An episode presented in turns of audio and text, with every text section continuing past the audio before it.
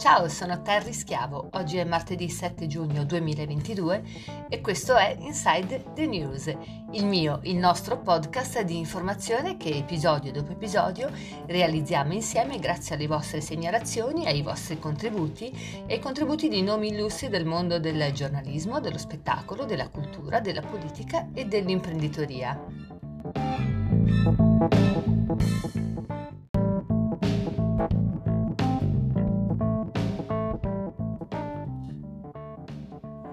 Questo episodio parliamo di referendum giustizia e spieghiamo nel dettaglio i quesiti.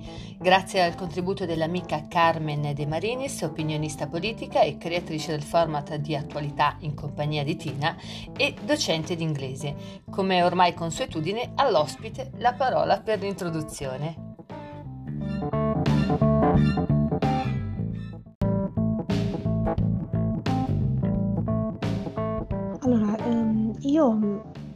Che penso che bisognerebbe dare molto spazio al, al referendum giustizia perché noto che ehm, nelle tv in generale, quindi nei, nei, nei, programmi, nei talk show, anche nei programmi di attualità, eh, in prima serata e anche i TG soprattutto non ne parlano. Uh, si, si, si, dà molto spazio alla guerra in Ucraina, sebbene sia un, un, un grande, un grande problema internazionale, è anche giusto però eh, pensare un po' a quello che succede, detto un po' più in maniera semplice in casa nostra, eh, perché comunque il fenomeno della giustizia eh, potrebbe, se, se, passa, se si raggiunge il quorum, potrebbe portare eh, veramente a, a, a, raggiungere quella giustizia giusta che, a cui tanti italiani avrebbero, avrebbero diritto. Quindi credo che sarebbe giusto anche esporre, esporre questo argomento nei, um, nelle rubriche.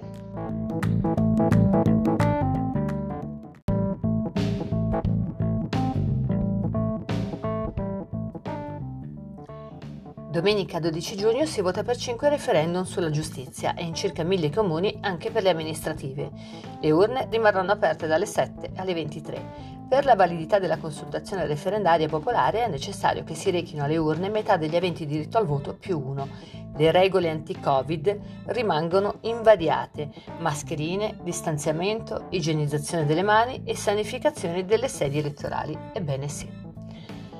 Ecco per ciascun quesito referendario che cosa c'è da sapere. Per il referendum numero 1 si vota sulla scheda di colore rosso. Riguarda l'abrogazione del testo unico delle disposizioni in materia di incandidabilità e di divieto di ricoprire cariche elettive di governo conseguenti a sentenze definitive di condanna per delitti non colposi. Il quesito in pratica chiede se si è d'accordo o meno alla cancellazione della legge Severino, decreto legislativo 235 del 2012. In automatico esclude dalle elezioni e dagli incarichi in politica le persone condannate. In Italia Italia, in caso di condanna definitiva per alcuni reati, è ora prevista l'incandidabilità, l'ineleggibilità e la decadenza automatica per parlamentari, rappresentanti di governo, consiglieri regionali, sindaci e amministratori locali. In alcuni casi, per questi ultimi, si prevede la decadenza o la sospensione anche con sentenza non definitiva. Se vince il sì, il decreto viene abrogato e cade l'automatismo. Vuol dire che in caso di condanna spetterà al giudice decidere di volta in volta se applicare o meno anche l'interdizione dei pubblici uffici. Se vince il no, rimane l'incandidabilità, l'ineleggibilità e la decadenza automatica per i politici condannati. Chi sostiene il sì ritiene che vada eliminato l'automatismo per i casi di incandidabilità e ineleggibilità e che, come succedeva prima della legge Severino, spetti al giudice decidere se applicare o meno la pena accessoria dell'interdizione dai pubblici uffici. Inoltre, i promotori di questo referendum ritengono incostituzionale che la sospensione degli amministratori locali avvenga già in caso di condanna con sentenza non definitiva chi sostiene il no invece ritiene che la legge Severino debba sì essere modificata, soprattutto nella parte in cui è prevista, è prevista la sospensione in automatico in caso di sentenza non definitiva, ma non abrogata del tutto. Ritengono infatti che la parte in cui è prevista l'incandidabilità e l'ineleggibilità per i reati di mafia, terrorismo e reati contro la pubblica amministrazione debba essere mantenuta.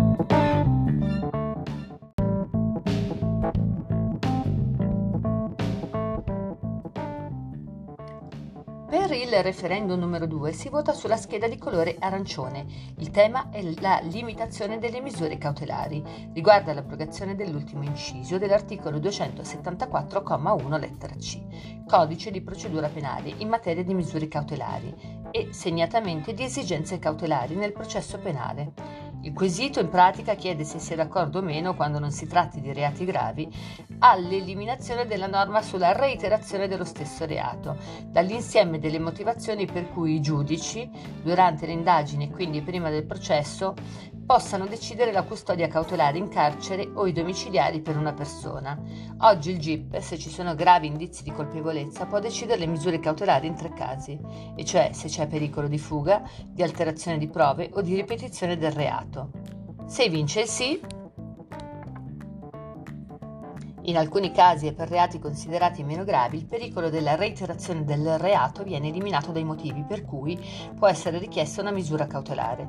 L'arresto preventivo rimarrebbe, oltre che per i casi di pericolo di fuga e inquinamento delle prove, anche se c'è il rischio di commettere reati di particolare gravità, come quelli commessi con armi o altri mezzi violenti o di criminalità organizzata.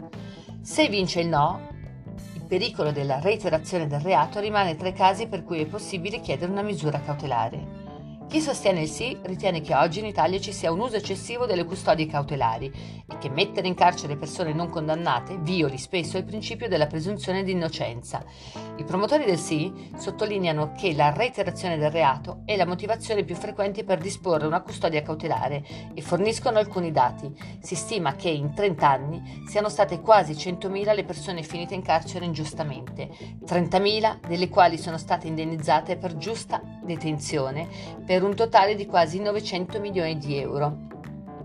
Chi sostiene il no ritiene che un cambiamento di questa legge diventerà molto difficile da applicare a misure cautelari, a persone indagate per alcuni reati gravi come stalking, corruzione, estorsione, rapine e furti. Ritiene inoltre che il rischio di mettere in carcere persone innocenti rimanga perché le misure cautelari resterebbero in vigore per le altre motivazioni. Mette in guardia anche per un eventuale aumento dei rischi per la sicurezza pubblica.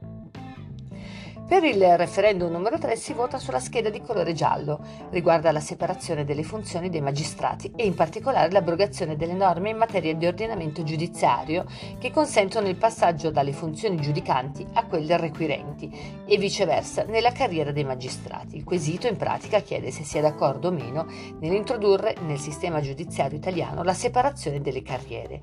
Al momento i magistrati possono passare fino a quattro volte dal ruolo di pubblici ministeri, che sono delle figure figure che svolgono la parte dell'accusa e coordinano le indagini svolte dalle forze dell'ordine al ruolo di giudici.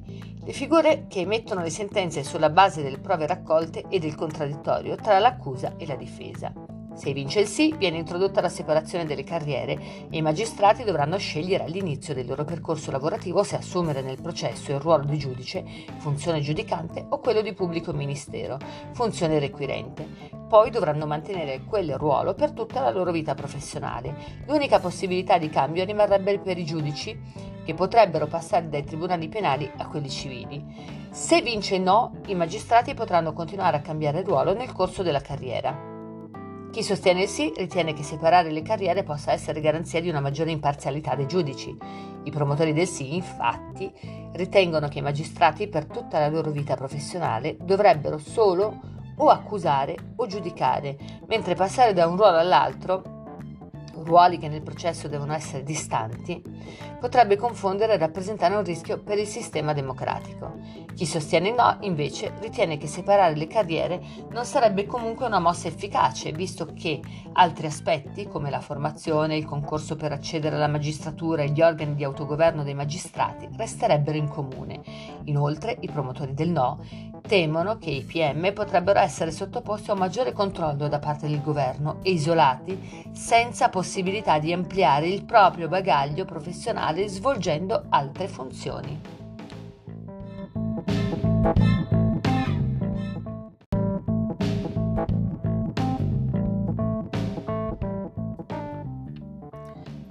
Referendum numero 4 si vota sulla scheda di colore grigio.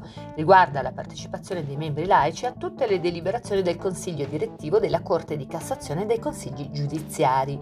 In particolare, il tema è l'abrogazione di norme in materia di composizione del Consiglio direttivo della Corte di Cassazione e dei consigli giudiziari e delle competenze dei membri laici che ne fanno parte. Il quesito, in pratica, chiede se sia d'accordo o meno a permettere di partecipare alla valutazione sui magistrati oltre che alle toghe, anche ehm, altre figure di esperti nella materia giuridica.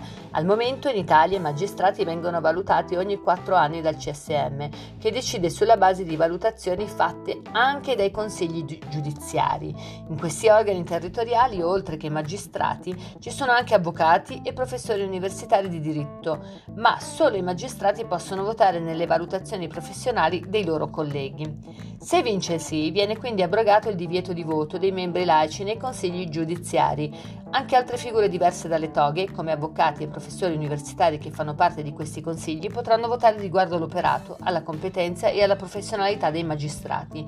Si estenderebbe anche ai rappresentanti dell'università e dell'avvocatura, quindi la possibilità di esprimere valutazioni. Se dovesse vincere il no, le cose resterebbero come sono e le valutazioni rimarrebbero a carico dei magistrati. Chi sostiene il sì ritiene che la magistratura con questa modifica sarebbe meno autoreferenziale e che la valutazione dei magistrati diventerebbe più oggettiva ed equilibrata. Chi sostiene il no invece ritiene che non sia giusto permettere ai soggetti esterni di valutare i magistrati. In particolare, i sostenitori del no ritengono improprio permettere agli avvocati di giudicare i magistrati, dato che nei processi PM rappresentano la loro controparte e le valutazioni potrebbero essere ostili oppure viziate da contrasti professionali. Inoltre un magistrato, aggiungono, potrebbe essere in soggezione nei confronti di un avvocato durante il processo. Per il referendum numero 5 si vota sulla scheda di colore verde.